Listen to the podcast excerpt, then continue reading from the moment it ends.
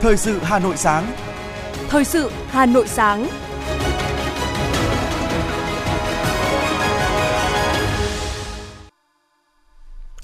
Kính chào quý vị và các bạn. Bây giờ là chương trình thời sự buổi sáng cuối cùng của năm 2022 trên sóng của Đài Phát thanh Truyền hình Hà Nội.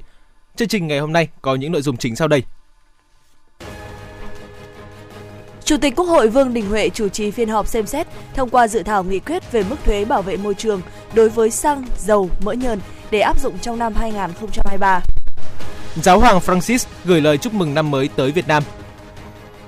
Từ ngày 8 tháng 1 năm 2023, hàng Việt xuất sang Trung Quốc không cần xét nghiệm. Phần tin thế giới có những sự kiện nổi bật. Ông Sòn Xây Sì Phan Đòn chính thức trở thành thủ tướng Lào. Hãng Siroho của Ấn Độ dừng sản xuất sau khi 19 trẻ em tại Uzbekistan tử vong. Sau đây là những nội dung chi tiết. Thưa quý vị và các bạn, chiều tối hôm qua, tại nhà Quốc hội, Ủy ban Thường vụ Quốc hội họp xem xét thông qua dự thảo nghị quyết về mức thuế bảo vệ môi trường đối với xăng, dầu, mỡ nhờn để áp dụng trong năm 2023. Chủ tịch Quốc hội Vương Đình Huệ chủ trì, Phó Chủ tịch Quốc hội Nguyễn Đức Hải điều hành nội dung phiên họp. Sau khi xem xét tờ trình của chính phủ, báo cáo thẩm tra của Ủy ban Tài chính, Ngân sách và thảo luận, Ủy ban Thường vụ Quốc hội nhất trí về sự cần thiết phải tiếp tục giảm thuế bảo vệ môi trường đối với xăng, dầu, mỡ nhờn trong năm 2023 để tiếp tục góp phần ổn định kinh tế vĩ mô, hỗ trợ hoạt động sản xuất kinh doanh của doanh nghiệp và đời sống sinh hoạt của người dân. Ủy ban Thường vụ Quốc hội nhất trí việc điều chỉnh mức thuế bảo vệ môi trường đối với xăng, dầu, mỡ nhờn theo phương án của Ủy ban Tài chính, Ngân sách đề nghị. Mức thuế được áp dụng từ ngày 1 tháng 1 năm 2023 đến hết ngày 31 tháng 12 năm 2023. Để bảo đảm không tăng giá xăng dầu trong dịp Tết, Ủy ban Thường vụ Quốc hội đề nghị Ủy ban Tài chính, Ngân sách chủ trì phối hợp với Ủy ban Pháp luật và Bộ Tài chính khẩn trương soạn thảo nghị quyết để trình Ủy ban Thường vụ Quốc hội báo cáo Chủ tịch Quốc hội ký chứng thực trong ngày 31 tháng 12 năm 2022, có hiệu lực thi hành từ ngày 1 tháng 1 năm 2023. Cùng ngày, Ban chỉ đạo phòng chống tham nhũng tiêu cực lãng phí Bộ Công an, Ban chỉ đạo đã tổ chức hội nghị tổng kết công tác phòng chống tham nhũng, thực hành tiết kiệm, chống lãng phí năm 2022 và triển khai nhiệm vụ công tác năm 2023. Đại tướng Tô Lâm, Ủy viên Bộ Chính trị, Bộ trưởng, trưởng Ban chỉ đạo phòng chống tham nhũng tiêu cực lãng phí Bộ Công an chủ trì hội nghị. Phát biểu kết luận hội nghị, Bộ trưởng Tô Lâm yêu cầu công tác phòng chống tham nhũng, tiêu cực, lãng phí trong lực lượng công an nhân dân phải được tiến hành đồng bộ, gắn với việc thực hiện ba giải pháp trọng tâm đột phá và phương châm hành động của lực lượng công an nhân dân. Trọng tâm là hiện đại con người, tiếp tục rà soát, sửa đổi, bổ sung các văn bản thực hiện nhiệm vụ công tác, nâng cao chất lượng sinh hoạt các cấp ủy trong công an nhân dân, thực hiện hiệu quả mô hình tri bộ, đảng bộ cơ sở 4 tốt, nâng cao chất lượng sinh hoạt tri bộ, đề cao trách nhiệm của lãnh đạo, chỉ huy các cấp. Bộ trưởng Tô Lâm yêu cầu tăng cường sự chỉ đạo của cấp ủy, lãnh đạo, công an các cấp, thực hiện nghiêm luật thực hành tiết kiệm, lãng phí và các văn bản hướng dẫn, tăng cường quản lý biên chế, quản lý quỹ lương, giám sát chất lượng công trình, kiểm tra chi phí trong tất cả các khâu của công an các đơn vị, địa phương, tiếp tục triển khai kế hoạch thanh tra, kiểm tra, kiểm toán nội bộ, phát hiện, xử lý sai phạm. Về hoạt động của ban chỉ đạo, Bộ trưởng yêu cầu các phó trưởng ban, các thành viên nêu cao trách nhiệm, hoàn thành tốt nhiệm vụ được phân công, thực hiện tốt công tác đào tạo, bồi dưỡng, nâng cao trình độ nghiệp vụ, pháp luật cho đội ngũ cán bộ làm công tác này. Cấp ủy lãnh đạo công an các cấp thực hiện quyết liệt nhiệm vụ được giao. Chiều ngày 30 tháng 12, tại phủ Chủ tịch, Văn phòng Chủ tịch nước tổ chức họp báo công bố lệnh của Chủ tịch nước đối với pháp lệnh trình tự, thủ tục xem xét, quyết định áp dụng các biện pháp xử lý hành chính tại Tòa án Nhân dân tối cao đã được Ủy ban Thường vụ Quốc hội khóa 15 phiên họp thứ 18 thông qua ngày 13 tháng 12 năm 2022. Pháp lệnh gồm 5 chương, 44 điều. Cụ thể, về nguyên tắc xem xét, quyết định áp dụng biện pháp hành chính. Khi xem xét, quyết định áp dụng biện pháp xử lý hành chính, bên cạnh việc bảo đảm các nguyên tắc theo quy định của luật xử lý vi phạm hành chính, còn phải bảo đảm các nguyên tắc khác như quyền được bảo vệ quyền và lợi ích hợp pháp của người bị đề nghị, quyền dùng tiếng nói, chữ viết của dân tộc mình, quyền được xem xét theo hai cấp, được tham gia trình bày ý kiến trước tòa án, tranh luận tại phiên họp. Việc xem xét, quyết định áp dụng biện pháp xử lý hành chính do một thẩm phán thực hiện. Khi xem xét, quyết định áp dụng biện pháp xử lý hành chính, thẩm phán độc lập và chỉ tuân theo pháp luật. Bên cạnh đó, pháp lệnh còn quy định những nguyên tắc xem xét, quyết định áp dụng biện pháp xử lý hành chính đối với người chưa thành niên bị áp dụng biện pháp xử lý hành chính đưa vào trường giáo dưỡng phải bảo đảm tính đặc thù phù hợp với người chưa thành niên. Giáo hoàng Francis, người đứng đầu tòa thánh Vatican, mới đây đã tiếp đại sứ Việt Nam tại Italy Dương Hải Hưng tại buổi lễ tại buổi thánh lễ Giáng sinh tổ chức tại Vương cung Thánh đường Xanh Peter Vatican. Đại sứ Dương Hải Hưng bày tỏ vui mừng được gặp giáo hoàng và trân trọng gửi lời chúc mừng năm mới tốt đẹp nhất của lãnh đạo Đảng và nhà nước Việt Nam đến giáo hoàng. Đại sứ thông báo việc các lãnh đạo Đảng, nhà nước đã đến thăm, chúc mừng cộng đồng công giáo Việt Nam nhân dịp lễ Giáng sinh 2022 ghi nhận những đóng góp tích cực của đồng bào công giáo trong sự nghiệp xây dựng, bảo vệ Tổ quốc và mong muốn cộng đồng công giáo Việt Nam tiếp tục phát huy những giá trị văn hóa, đạo đức tốt đẹp, tích cực đồng hành, xây dựng, phát triển đất nước. Giáo hoàng Francis cảm ơn và gửi lời chúc Giáng sinh an lành và năm mới hạnh phúc đến lãnh đạo và nhân dân Việt Nam, bày tỏ vui mừng trước những bước phát triển tích cực của quan hệ giữa Việt Nam và Tòa Thánh và mong muốn quan hệ hai bên sẽ ngày càng phát triển tích cực hơn nữa trong thời gian tới.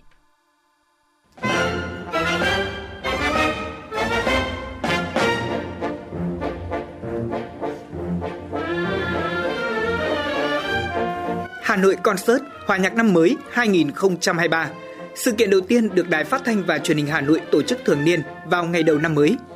Với sự tham gia của nhạc trưởng người Nhật Bản Hona Tetsuji cùng dàn sao hưởng Việt Nam và các nghệ sĩ thanh nhạc như Phạm Thu Hà, Đào Tố Loan, Đăng Dương, Hà Nội Concert Hòa nhạc năm mới 2023 sẽ mang đến cho khán thính giả những giây phút thăng hoa, đầy cảm xúc vào ngày đầu tiên của năm mới, đồng thời góp phần tôn vinh âm nhạc đỉnh cao, lan tỏa tình yêu âm nhạc cổ điển trong cộng đồng. Trực tiếp lúc 20 giờ ngày 1 tháng 1 năm 2023 trên kênh H1 và sóng FM 90 của Đài Hà Nội. Mời quý vị và các bạn đón xem.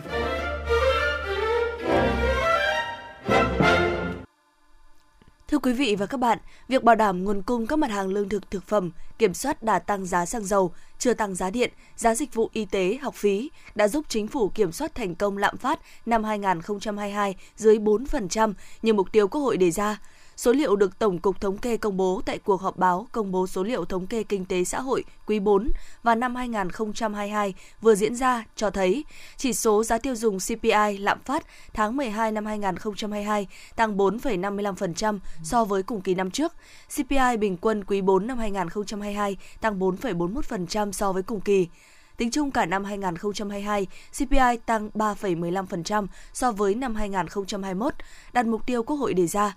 Theo Tổng cục Thống kê, giá xăng dầu trong nước giảm theo giá nhiên liệu thế giới là nguyên nhân chính giúp kiểm soát thành công lạm phát trong năm qua, phản ánh của phóng viên. Tổng sản phẩm trong nước GDP năm 2022 ước tính tăng 8,02% so với năm trước, đạt mức tăng cao nhất trong giai đoạn 2011-2022 do nền kinh tế khôi phục trở lại. Trong mức tăng của tổng giá trị tăng thêm toàn nền kinh tế, khu vực nông lâm nghiệp và thủy sản tăng 3,36%, đóng góp 5,11%, khu vực công nghiệp và xây dựng tăng 7,78%, đóng góp 38,24%, khu vực dịch vụ tăng 9,99%, đóng góp 56,65%. Đáng lưu ý, khu vực dịch vụ được khôi phục và tăng trưởng mạnh mẽ với tốc độ tăng năm 2022 đạt 9,99%, cao nhất trong giai đoạn 2011-2022. Tính ra, GDP bình quân đầu người năm 2022 theo giá hiện hành ước đạt 95,6 triệu đồng một người, tương đương 4.110 đô la Mỹ, tăng 393 đô la Mỹ so với năm 2021. Bà Nguyễn Thị Hương, Tổng cục trưởng Tổng cục Thống kê cho biết. Trong bối cảnh kinh tế thế giới biến động nhanh, khó lường, lạm phát đã tăng lên mức cao nhất trong nhiều thập kỷ. Cạnh tranh chiến lược, địa chính trị giữa các nước lớn, thiên tai, dịch bệnh đã làm gia tăng rủi ro đến thị trường tài chính tiền tệ, an ninh năng lượng, an ninh lương thực. Với quyết tâm phục hồi và phát triển kinh tế, Chính phủ, Thủ tướng Chính phủ đã chỉ đạo các bộ ngành địa phương theo dõi sát sao cái tình hình, sự thay đổi chính sách của các nước trên thế giới để kịp thời có các giải pháp vĩ mô phù hợp. Môi trường đầu tư kinh doanh được cải thiện, tích cực, góp phần cho phục hồi và phát triển kinh tế xã hội, tạo được sự tin tưởng, ủng hộ của nhân dân, cộng đồng doanh nghiệp. Đáng chú ý, trong nỗ lực chung đưa GDP của cả năm đạt 8,02%, sản xuất nông lâm nghiệp và thủy sản duy trì đà tăng ổn định và là trụ đỡ của nền kinh tế. Hoạt động thương mại, dịch vụ tiêu dùng vận tải, du lịch khôi phục mạnh mẽ khi tổng mức bán lẻ hàng hóa và doanh thu dịch vụ tiêu dùng tăng 19,8% so với năm trước. Khách quốc tế tăng gấp hơn 23 lần, vốn đầu tư thực hiện toàn xã hội cũng tăng tới hơn 11%, phản ánh đà phục hồi của hoạt động sản xuất kinh doanh. Trong đó, FDI đạt mức tăng cao nhất kể từ mốc 2018 với gần 22,4 tỷ đô la Mỹ. Cả năm, tổng kim ngạch xuất nhập khẩu hàng hóa ước đạt 732,5 tỷ đô la Mỹ, tăng 9,5% so với năm trước. Cán cân thương mại hàng hóa ước tính xuất siêu 11,2 tỷ đô la Mỹ. Trong bối cảnh tổng cầu thế giới sụt giảm, ông Nguyễn Việt Phong, vụ trưởng vụ thống kê thương mại và dịch vụ khẳng định, đây là điểm sáng kinh tế Việt Nam. Tuy nhiên, điều này sẽ khó tiếp diễn trong thời gian tới, ông Nguyễn Việt Phong cho biết. Là cái tổng mức à, hàng hóa, bán lẻ hàng hóa và doanh thu dịch vụ tiêu dùng của năm năm 2022 đã đạt cái tốc độ tăng trưởng cao và đã có có sự phục hồi khả quan. Thế tuy nhiên ấy, trong năm 2023 sẽ không thể có cái tốc độ tăng trưởng cao như năm 2022 được là do là chúng ta cần lưu ý là năm 2022 là chúng ta có sự bùng nổ là trong cái việc là à, du lịch nội địa do hai năm là bị kìm nén bị kìm nén bị covid và đồng thời là cái báo cáo về đánh giá xu hướng sản xuất kinh doanh cũng như là dự báo về nguy cơ lạm phát và tổng cầu thế giới suy giảm thì chắc chắn là cũng sẽ tác động tiêu cực. Bên cạnh những kết quả đạt được, đại diện Tổng cục Thống kê nhận định bước sang năm 2023, kinh tế xã hội nước ta phải đối mặt với nhiều khó khăn, thách thức, cần quan tâm các giải pháp sau để có thể ổn định, giữ nhịp tăng trưởng. Thứ nhất, cần theo dõi sát diễn biến tình hình kinh tế thế giới, đặc biệt là các đối tượng thương mại đầu tư chủ yếu của Việt Nam để có phản ứng chính sách phù hợp. Thứ hai, chủ động điều hành lãi suất kiểm soát giá cả thị trường, đảm bảo cung ứng hàng hóa và các cân đối lớn. Thứ ba, quyết liệt thực hiện giải ngân vốn đầu tư công. Thứ tư, đẩy mạnh sản xuất trong nước, nhất là các mặt hàng nguyên liệu, vật liệu đầu vào. Thứ năm, tiếp tục tăng cường công tác phòng chống dịch bệnh, thực hiện có hiệu quả các chính sách an sinh xã hội. Và thứ sáu là cần nâng cao hiệu quả của công tác chỉ đạo, điều hành, siết chặt kỷ luật kỷ cương công vụ để đảm bảo hoạt động bộ máy thông suốt, hiệu quả. Cùng đến với những thông tin tiếp theo, Ủy ban nhân dân thành phố Hà Nội vừa ban hành quyết định phê duyệt kế hoạch phát triển nhà ở thành phố Hà Nội năm 2022. Cụ thể, Hà Nội xác định chỉ tiêu diện tích nhà ở bình quân đầu người toàn thành phố năm 2022 dự kiến đạt khoảng 27,6 m2 một người. Tổng diện tích sàn nhà ở năm 2022 đạt khoảng 5,84 triệu m2, trong đó dự kiến chỉ tiêu phát triển nhà ở riêng lẻ 4,5 triệu m2 sàn nhà ở, chỉ tiêu phát triển nhà ở theo dự án khoảng 1,34 triệu m2 sàn nhà ở, gồm 0,985 triệu m2 sàn nhà ở thương mại, khoảng 0,257 triệu m2 sàn nhà ở xã hội, khoảng 0,098 triệu m2 sàn nhà ở tái định cư. Trong thời gian tới, thành phố tập trung đẩy nhanh tiến độ công tác lập điều chỉnh tổng thể quy hoạch chung xây dựng thủ đô thời kỳ 2021-2030, tầm nhìn đến năm 2050. Các quy hoạch phân khu đô thị còn lại chưa phê duyệt, quy hoạch xây dựng vùng huyện làm cơ sở triển khai các dự án đầu tư xây dựng nhà ở, khu đô thị. Theo thông tin từ vụ thị trường châu Á, châu Phi Bộ Công Thương, Tổng cục Hải quan Trung Quốc đã ra thông báo với một số nội dung có liên quan đến hàng hóa xuất nhập khẩu đáng chú ý.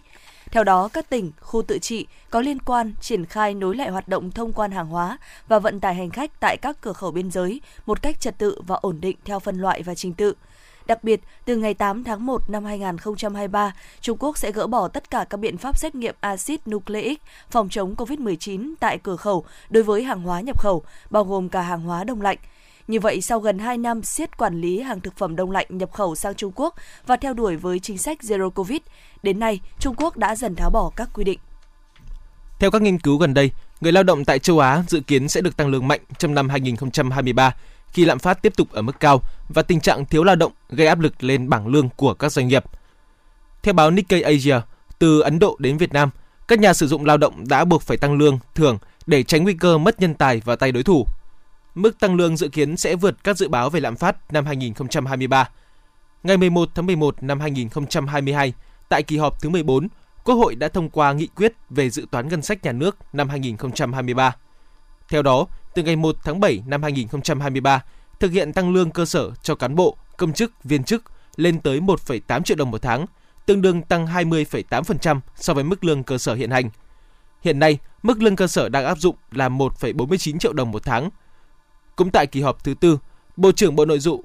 Bộ trưởng Bộ Nội vụ Phạm Thị Thanh Trà cho biết, nếu điều kiện đất nước năm 2023 có sự phát triển kinh tế, xã hội tốt và năm 2024 nếu tăng trưởng kinh tế vĩ mô ổn định, tăng trưởng bền vững, không bị tác động bởi các yếu tố khách quan như năm 2020, 2021 cũng như bối cảnh năm 2022 thì có thể triển khai được chính sách cải cách tiền lương.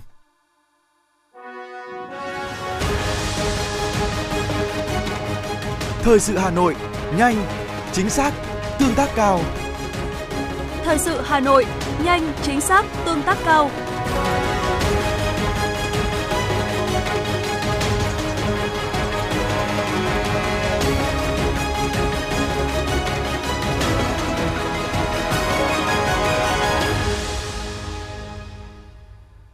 Chiều ngày 30 tháng 12, Sở Giáo dục và Đào tạo Hà Nội tổ chức hội nghị tổng kết khen thưởng đoàn học sinh Hà Nội đạt thành tích xuất sắc tại hội thi giai điệu tuổi hồng toàn quốc lần thứ 12 năm 2022. Căn cứ vào kết quả thi tại hội thi cấp thành phố, Sở Giáo dục và Đào tạo Hà Nội đã chọn được 20 học sinh của các trường trung học cơ sở, trung học phổ thông thuộc thành phố Hà Nội để tham dự hội thi cấp toàn quốc. Công tác tập huấn được triển khai từ ngày 5 tháng 11 với 5 tiết mục được dàn dựng công phu, có tính nghệ thuật cao. Các tiết mục tái hiện câu chuyện kể về nhóm học sinh Hà Nội trên đường đến trường. Qua đó thể hiện nét đẹp của người Hà Nội với nền văn hóa mang bản sắc dân tộc và cả sự năng động, thanh lịch, hiện đại. Hội thi giai điệu tuổi hồng toàn quốc năm nay diễn ra từ ngày 2 đến ngày 5 tháng 12 với 65 tiết mục của 13 đoàn đến từ các sở giáo dục và đào tạo. Kết quả, đoàn Sở Giáo dục và Đào tạo Hà Nội đạt giải nhất toàn đoàn với 3 huy chương vàng, 2 huy chương bạc. Đây là thành tích cao nhất của Hà Nội sau nhiều năm tham dự hội thi này. Thông tin từ Phòng Giáo dục và Đào tạo quận Ba Đình vừa cho biết, đoàn học sinh của quận Ba Đình tham dự cuộc thi Olympic toán và khoa học quốc tế năm 2022 đã đạt thành tích cao, trong đó có một huy chương vàng. Cuộc thi Olympic toán và khoa học quốc tế năm 2022 được tổ chức tại Philippines từ ngày 27 đến ngày 30 tháng 12 với sự tham gia của 110 thí sinh đến từ nhiều quốc gia. Theo chỉ đạo của Sở Giáo dục và Đào tạo Hà Nội, quận Ba Đình đã thành lập đoàn dự thi gồm một giáo viên và 6 học sinh. 6 thành viên của đoàn là học sinh của các trường Tiểu học Hoàng Diệu, Tiểu học Thành Công A, Trung học cơ sở Giảng Võ và Trung học cơ sở Thành Công. Kết quả, cả 6 thành viên của đoàn đều đạt giải với 7 huy chương, gồm một huy chương vàng, một huy chương bạc và 5 huy chương đồng. Có một học sinh tham gia và giành huy chương ở cả hai môn. Từ ngày 1 đến 31 tháng 1 năm 2023, tại Làng Văn hóa Du lịch các dân tộc Việt Nam sẽ diễn ra các hoạt động tháng 1 với chủ đề Hội Xuân nhằm giới thiệu không khí đón đầu xuân năm nhằm nhằm giới thiệu không khí đón xuân đầu năm cùng các nghi lễ, lễ hội, phong tục tập quán dịp đầu năm mới. Điểm nhấn của hội xuân là không gian chợ phiên ngày Tết với chương trình Món ngon vùng miền Chào xuân 2023 và chương trình giới thiệu di sản văn hóa phi vật thể đại diện nhân loại – thực hành then của người Tày Nùng Thái ở Việt Nam. Cũng trong thời gian này, tại làng có các hoạt động trang trí, chuẩn bị không gian đón Tết theo đúng phong tục của đồng bào thiểu số, tổ chức bữa cơm đoàn viên, các hoạt động đón Tết Quý Mão và chương trình Tết vì người nghèo, các hoạt động giao lưu văn hóa, nghệ thuật, văn nghệ, trò chơi dân gian ngày Tết, các hoạt động tâm linh chúc phúc đầu năm mới và bát hội đầu xuân. Bộ Y tế ban hành chỉ thị gửi các đơn vị ngành y tế về việc tăng cường công tác y tế, bảo đảm đón Tết Nguyên đán Quý Mão 2023. Theo đó, Bộ Y tế đề nghị các đơn vị thuộc Bộ Y tế, Giám đốc Sở Y tế các tỉnh, thành phố và đơn vị y tế các ngành xây dựng và triển khai kế hoạch tăng cường công tác y tế, bảo đảm đón Tết Nguyên đán năm 2023. Cụ thể, phân công trực 24 trên 24 giờ đối với lãnh đạo đơn vị, nhân viên, bảo đảm khoa học, hiệu quả, niêm yết công khai danh sách trực hàng ngày theo quy định – tuyệt đối không chủ quan, lơ là, mất cảnh giác trước dịch bệnh, trong đó phòng chống dịch COVID-19 vẫn là ưu tiên hàng đầu. Bộ Y tế yêu cầu Sở Y tế các tỉnh, thành phố tiếp tục theo dõi chặt tình hình về dịch bệnh, nhất là sự xuất hiện của các biến chủng mới, tiêm vaccine phòng COVID-19 theo hướng dẫn của Bộ Y tế, bảo đảm kế hoạch đề ra theo yêu cầu của Chính phủ, Thủ tướng Chính phủ, khuyến cáo, khuyến khích người dân đeo khẩu trang, khử khuẩn nơi đông người trong dịp Tết Nguyên đán và lễ hội xuân năm 2023 theo hướng dẫn của Bộ Y tế để phòng ngừa, hạn chế lây nhiễm dịch COVID-19 cũng như các loại dịch bệnh khác. Bên cạnh đó, Bộ Y tế cũng yêu cầu các địa phương chủ động công tác giám sát các bệnh truyền nhiễm, tăng cường giám sát tại cửa khẩu, các chuyến bay, đoàn tàu, các khu dịch vụ của cảng hàng không, nhà ga, bến xe, khu vực công cộng khác và trong các cơ sở y tế để phát hiện sớm, điều trị kịp thời, hạn chế tối đa các trường hợp chuyển nặng, tử vong. Theo tin từ Bộ Y tế, trong 24 giờ qua, tính đến chiều ngày 30 tháng 12, nước ta ghi nhận 131 ca mắc COVID-19, giảm 103 ca so với ngày trước đó. Ngoài ra, hiện có 35 bệnh nhân nặng đang thở oxy và có thêm 2 ca tử vong tại Tây Ninh. Kể từ đầu dịch đến nay, Việt Nam có 11 triệu 525.144 ca nhiễm, đứng thứ 13 trên 230 quốc gia và vùng lãnh thổ. Trong khi với tỷ lệ số ca nhiễm trên 1 triệu dân, Việt Nam đứng thứ 117 trên 230 quốc gia và vùng lãnh thổ. Bình quân cứ 1 triệu người có 116.600 xin lỗi quý vị, 116.470 ca nhiễm. Về tình hình điều trị, có thêm 69 bệnh nhân được công bố khỏi bệnh trong ngày, nâng tổng số ca được điều trị khỏi là 10 triệu 611.183 ca. Ngoài ra hiện có 35 bệnh nhân đang thở oxy, trong đó có 26 ca thở oxy qua mặt nạ, 2 ca thở oxy dòng cao HFNC, 1 ca thở máy không xâm lấn và 6 ca thở máy xâm lấn. Về số bệnh nhân tử vong, ngày 29 tháng 12 ghi nhận 2 ca tử vong tại Tây Ninh. Thưa quý vị và các bạn, thời khắc đón năm mới 2023 đang gần kề. Để người dân được đón một năm mới vui vẻ và an toàn, các cán bộ, chiến sĩ công an thành phố Hà Nội đang căng mình bám sát địa bàn, thực hiện tốt công tác giữ gìn, bảo đảm an ninh trật tự, trật tự an toàn giao thông cũng như ứng phó nhanh chóng, kịp thời giải quyết các vụ việc nếu xảy ra.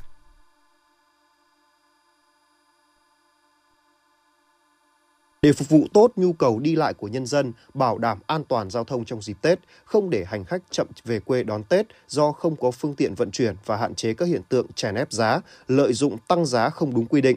chậm chuyến, hủy chuyến trong vận tải hàng không. Bộ Giao thông Vận tải yêu cầu các đơn vị liên quan thành lập ban chỉ đạo vận tải trong dịp Tết của đơn vị lập danh sách và phân công lãnh đạo, chuyên viên trực trong dịp Tết, công bố số điện thoại đường dây nóng tiếp nhận thông tin phản ánh của người dân và doanh nghiệp, thường trực 24 trên 24 giờ để tiếp nhận xử lý thông tin liên quan. Các đơn vị vận tải xây dựng kế hoạch phục vụ vận tải, xây dựng và triển khai phương án tổ chức vận tải, bảo đảm tuân thủ quy định về phòng chống dịch COVID-19, đồng thời đảm bảo đáp ứng kịp thời khi nhu cầu vận tải phát sinh tăng cao đặc biệt tại các đầu mối giao thông, giải tỏa hành khách và hạn chế tối đa ùn tắc giao thông. Trung tá Nguyễn Văn Nam, Công an phường Ngọc Hà cho biết.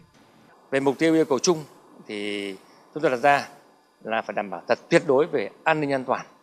trong toàn địa bàn và đặc biệt là những để đảm bảo cho tất cả mọi người kể cả du khách quốc tế cũng như là nhân dân rồi thanh niên được phấn khởi bởi và được an toàn không để xảy ra vấn đề gì Tại các địa bàn trọng điểm, trung tâm của các quận, huyện, thị xã khác, lực lượng công an tổ chức 100% quân số tham gia công tác đảm bảo an ninh trật tự, trật tự an toàn giao thông. Trong đó, cảnh sát khu vực bám sát các khu dân cư, các lực lượng còn lại bám sát địa bàn được phân công đảm bảo giải quyết mọi vấn đề xảy ra.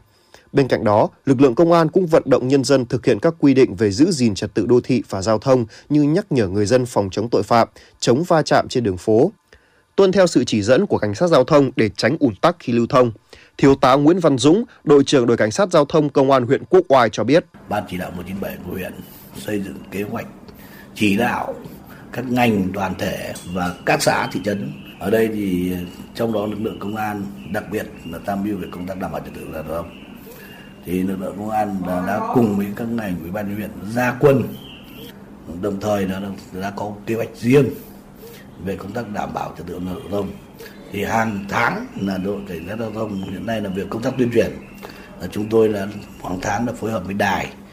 của phát thanh huyện và xã thị trấn là xây dựng cái phát thanh về các cái chuyên đề để là, là nguyên nhân dẫn tới tai nạn giao thông tăng. Đặc biệt ví dụ như nồng độ cồn và đi xe không đội mũ bảo hiểm. Ngoài lực lượng cảnh sát giao thông công an thành phố Hà Nội đã bố trí lực lượng nghiệp vụ, cảnh sát cơ động chốt giữ trên tất cả các tuyến đường của 10 quận và các huyện ở cửa ngõ thủ đô, Thượng tá Nguyễn Quang An, Phó trưởng công an huyện Đông Anh cho biết. Thì công an huyện chúng tôi vừa triển khai kế hoạch thì chúng tôi cũng đã triệu tập các thành phần cán bộ chủ chốt để tiếp nhận nội dung kế hoạch, quan điểm chỉ đạo của các cấp lãnh đạo để thực hiện triển khai cái đợt cao cao điểm này. À, đặc biệt trong công tác phòng chống tội phạm, phòng chống ờ,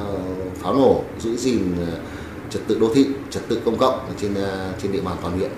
Công an thành phố Hà Nội cũng khuyến cáo, đêm giao thừa, tình hình trật tự an toàn giao thông sẽ có những diễn biến phức tạp do một lượng người đông đảo đổ ra đường cùng đón giao thừa. Để đảm bảo trật tự an toàn giao thông trong điều kiện phòng chống dịch, người dân phải hết sức tuân thủ, chấp hành các quy định phòng chống dịch, nghiêm chỉnh chấp hành luật lệ giao thông.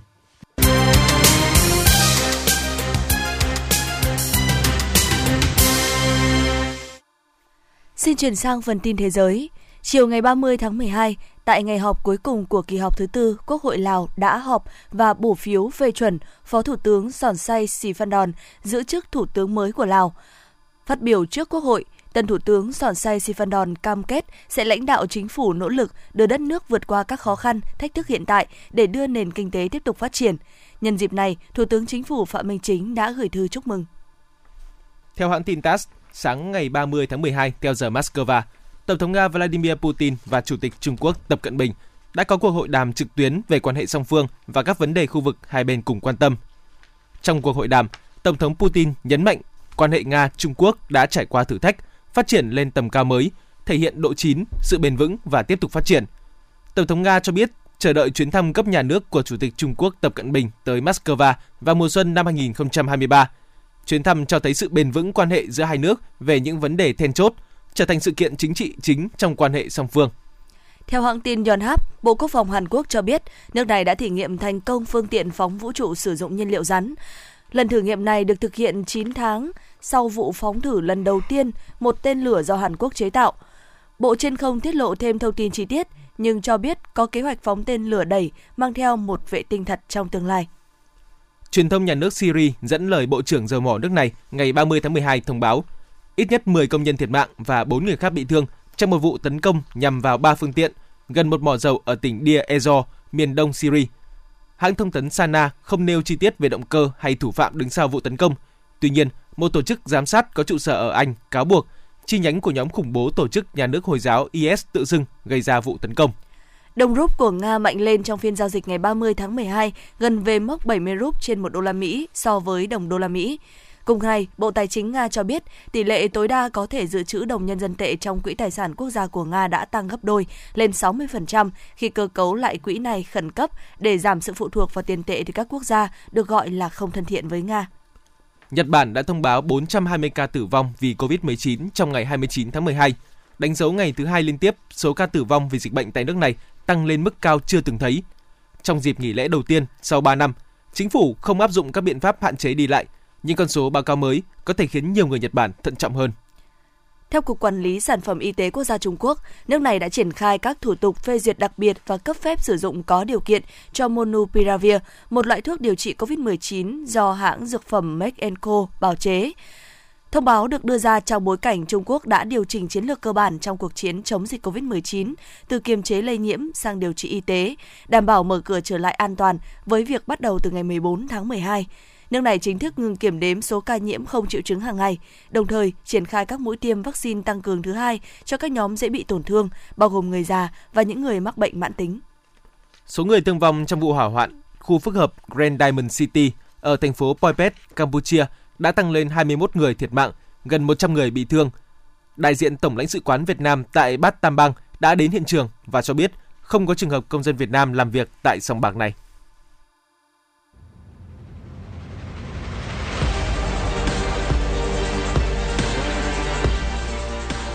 Bản tin thể thao. Bản tin thể thao.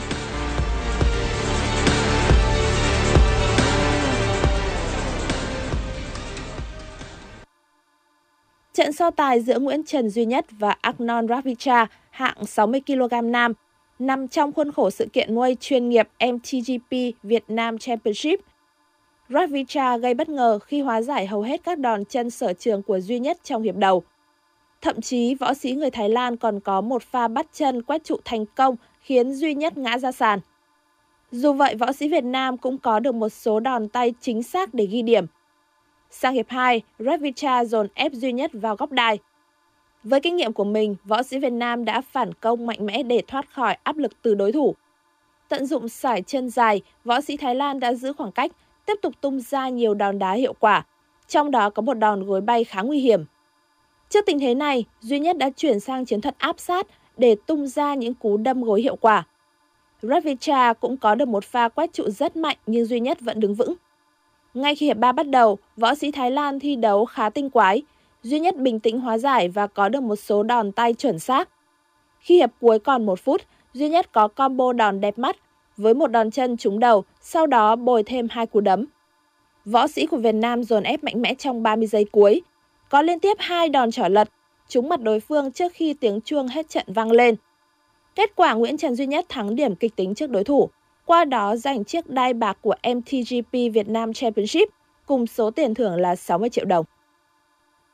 Để chuẩn bị cho các mục tiêu trong năm 2023, đội tuyển bóng đá nữ U20 quốc gia dưới sự dẫn dắt của huấn viên Akira Iziri sẽ tập trung từ ngày 4 tháng 1 đến mùng 10 tháng 1 2023 tại thành phố Việt Trì, tỉnh Phú Thọ. Đợt tập trung lần này được tổ chức nhằm tìm kiếm cầu thủ mới. Chủ yếu là những cầu thủ chưa được chọn thi đấu tại giải vô địch U18 nữ Đông Nam Á diễn ra vào tháng 8 2022. Ban huấn luyện hướng đến tìm kiếm các cầu thủ có thể chơi bóng tốt, có khả năng tạo ra thách thức cho tất cả các vị trí trong đội hình của đối thủ. Về kế hoạch chuẩn bị cho vòng loại giải U20 nữ châu Á 2024, dựa trên nền tảng thi đấu tại giải vô địch U18 nữ Đông Nam Á, ban huấn luyện sẽ cải thiện nâng cao chất lượng cầu thủ. Nhìn chung các cầu thủ còn thiếu về phần kỹ thuật xử lý bóng. Dự báo thời tiết khu vực Hà Nội ngày hôm nay và ngày mai. Trung tâm thành phố Hà Nội, ngày 31 tháng 12, không mưa, trưa chiều hừng nắng, đêm không mưa, nhiệt độ cao nhất 18 độ, thấp nhất 13 độ. Sang ngày mai mùng 1 tháng 1 năm 2023, ban ngày không mưa, đêm không mưa, nhiệt độ cao nhất 20 độ, thấp nhất 16 độ. Quý vị và các bạn vừa nghe chương trình thời sự của Đài Phát thanh Truyền hình Hà Nội. Chỉ đạo nội dung Nguyễn Kim Khiêm, chỉ đạo sản xuất Nguyễn Tiến Dũng, tổ chức sản xuất Vương Chuyên. Chương trình do biên tập viên Kim Oanh, phát thanh viên Hồng Hạnh Ngọc Bách cùng kỹ thuật viên Duy Anh thực hiện. Xin chào và hẹn gặp lại trong chương trình thời sự 11 giờ trưa nay.